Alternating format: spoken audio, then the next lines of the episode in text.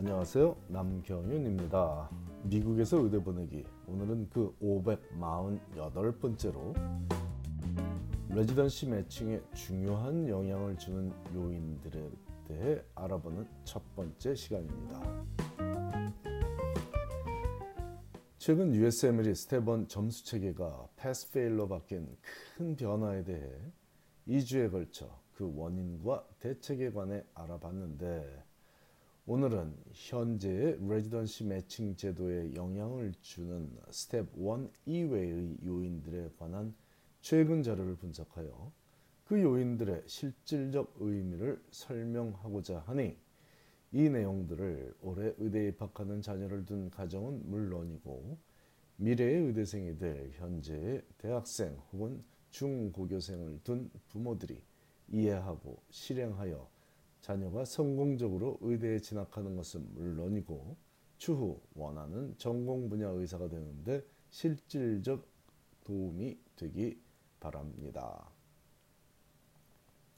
의대 졸업생들이 전문의가 되기 위해 각 전공 분야에서 트레이닝을 받고자 지원하는 취업 과정이자 교육 과정인 GME (Graduate Medical Education) 과정, 즉 레지던시 지원 과정을 관장하는 National Resident Matching Program은 더 매치라고 줄여서 부르기도 하는데 이 NRMP가 더 매치가 2018년 7월에 처음 발표하고 2019년 10월에 보완한 2018년도 레지던시 매칭 결과에 따르면 연회와 다름없이 경쟁이 치열한 전공 분야일수록 스텝원 성적은 높았고 그 분야는 주로 수술을 집도하는 신경외과, 성형외과, 정형외과, 이비인후과 그런 과들과 또한 또는 매우 적은 인원을 선발하는 피부과 혹은 방사선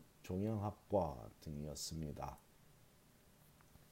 이런 경쟁이 치열한 전공 분야에 성공적으로 매칭된 지원자들의 평균 스텝원 성적은 상위 20% 이상인데 의대생들 간의 경쟁에서 상위 20% 이상의 성적을 받는다는 건 참으로 힘겨운 일임이 분명합니다. 상위 20%면 모두가 이런 뭐 뉴로서저리라든가 어스피딕 서저리라든가 플라스틱 서저리라든가 뭐 ENT 데마탈러지 이런 데 다 매칭됐다는 얘기가 아니고 매칭된 학생들의 평균 중간 성적이 상위 20% 혹은 상위 10%이 과들도 지금 6개의 과를 예로 들었으니까요. 이런 수준이었습니다. 그 중에서도 누구나 이름을 아는 아주 유명한 병원에 예를 들어 하버드 병원, 존스 홉킨스 병원, 스탠포드 병원, 콜롬비아 병원, 펜 병원 뭐 이런 병원에 matching된다는 가정이라면 20%보다 훨씬 더 높은 전체 의대생들 중 상위 5% 혹은 상위 1%에 포함되어도 장담할 수 없으므로 이 스테번 시험에 대한 부담감 때문에 많은 의대생들이 우울증과 신경쇠약에 걸린다는 말이 가볍게 들리지 않을 것입니다. 명문의대에 진학한 학생들은 전공 분야에 대한 목표 설정과 동시에 그들 나름대로 수준에 맞는 병원에서 자기 생각에 자기 나름대로의 수준에 맞는 병원에서 교육을 받고 싶을 것이고 비명문 의대에 진학한 학생들은 원하는 목표에 도달하는 마지막 기회로 residency 매칭에 최선을 다하고자 할 텐데 그를 위한 중요한 관문 중 하나가 바로 Step One 시험이었던 거죠. 이제 그 Step One이 pass fail 즉 합격 불합격으로 바뀌니 그 외에 중요하게 작용하는 부분들에 대한 데이터를 보며 그 숨어있는 진짜 의미를 제대로 알아봐야 하겠습니다. 스텝 1이 기초과학에 관한 지식을 측정하는 시험이라면 스텝 2의 필기 시험인 CK 다 아시죠? Clinical Knowledge는 임상에 관한 지식을 측정하는데 이 역시도 성적 분포도가 Step One과 다르지 않으니 일반적으로 학습 능력이 뛰어난 학생들이 좋은 성적을 받고 있으며 위에서 말한 경쟁이 치열한 전공 분야인 신경외과, 성형외과, 정형외과, 이비인후과, 피부과 및 방사선 종양학과 등에 매칭된 학생들의 성적이 두드러지게 높았습니다. 위에서 말한 것처럼 스테번처럼 뭐 상위 20%가 아니라 이건 뭐 상위 15% 10% 평균이 그렇게 올라가더군요. 그러므로 스테번이 패스페일로 바뀌더라도 의대생들의 학습 능력을 평가하는 과정에서 그리 큰 문제는 없다고 보는 것이고 여기까지는 지난주에 이미 언급한 사항들이 대부분이니 그리 중요한 사항은 아니죠. 또한 미국 MD 의대 졸업생들의 평균 CK 성적은 245.6점으로 245.6 245.6점으로 스테번 평균 성적인 232.8점보다 높았으므로 이는 향후에도 미국 MD 졸업생들이 디오나 외국 의대 졸업생들보다 레지던시 매칭에 더 유리한 입장을 고수하리라는 짐작도 할 수 있는 부분입니다. 레지던시 매칭의 시험 성적 외에 일반적으로 가장 중요하다고 알려져 있는 부분은 리서치 경험이니 이 속설이 사실인지에 대해 알아보겠습니다. 한국 의대나 캐리비안 의대 등을 졸업한 외국 의대 출신 학생들과 미국 내 DO school 의대생들에 대한 분석은 다음 기회로 미루고 이번 기회에는 계속해서 미국의 MD 의대 졸업반 학생들의 데이터만 참고한 분석입니다. 미국 MD 의대 졸업반 학생들의 평균 리서치 경험은 3.3건에 달하는데 앞에서 말한 경쟁이 치열한 전공 분야에 매칭된 학생들의 리서치 경험은 5건 이상에 달하는데 이런 치열한 경, 전공 분야들은 매칭에 실패한 학생들의 리서치 경험도 평균치인 3.3건보다 많다는 점을 간과하면 안 되겠습니다.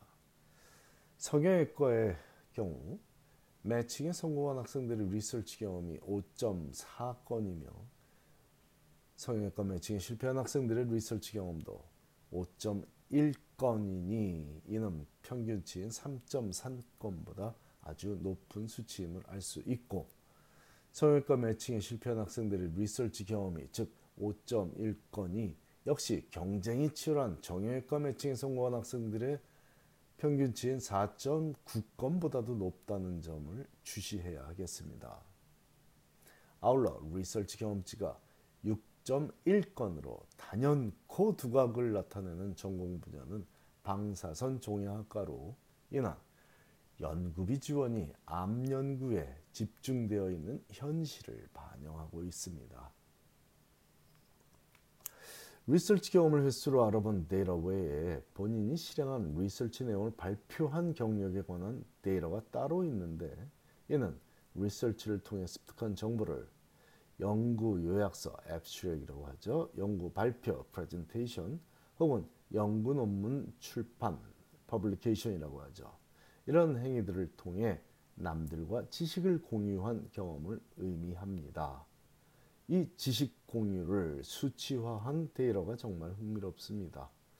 전체 미국 MD 의대 졸업생의 평균 지식 공유 수치는 5.8건인데 즉 뭐 publication을 해봤던 abstract을 발표해봤던 프레젠테이션을 했었던 이것들에 대한 평균 수치가 5.8건인데 지식공유 수치가 가장 높은 분야인 신경외과에 매칭된 학생들의 지식공유 수치는 18.3회이며 이에 반해 신경외과 매칭에 실패한 학생들의 지식공유 수치는 8.9회입니다. 뉴로서저리 분야를 의미합니다. 그 다음 방사선 종양학과 매칭에 성공한 학생들의 지식공유 수치는 15.6이고 피부과는 14.7, 성형외과는 14.2, 정형외과는 11.5건이라는 지식 공유 수치를 보이고 있습니다. 반면에 같은 수술 분야지만 일반 의과 매칭에 성공한 학생들의 경우에는 다른 수술 분야에 비해 조금 낮은 6.2건의 지식 공유 건수를 보이고 있으며 리서치 경험치도 평균치인 3.3건보다 조금 많은 3.6건으로 일반외과는 다른 수술 분야에 비해 리서치 경험이 뛰어나지 않더라도 수술에 관심이 있는 학생이라면 가능성이 있으니 일반외과에 지원하는 것이 현실적인 선택일 될, 선택이 될 수도 있겠습니다. 반면 신경외과를 목표로 한 학생이라면 지식공유 수치가 높지 않으면 가능성이 희박하겠죠. 위에서 말했다시피 니어설저리 신경외과 매칭에 성공한 학생들은 지식공유 횟수가 18.3회 이분 실패한 학생들의 지식공유 수치도 8.9회라고 말씀드렸죠. 거기에 참고로 한 가지 더 말씀드리자면 제가 지도에서 신경외과에 매칭된 학생들의 평균 지식공유 수치는 최소한이 20건 이상이니 참고하시기 바랍니다. 자, 다음 주에는 그동안 잘 알려져 있지 않던 봉사 경력과 레지던시 매칭의 상관관계 그리고 추가적인 학위 취득 즉 의대 졸업 시에 받는 의학 박사 학위 외에 MD 학위 외에 의대에 진학하기 이전에 받았던 master's degree 혹은 의대 재학 시에 취득한 마스터스 디그리나 닥터 디그리, PhD 디그리를 의미하죠.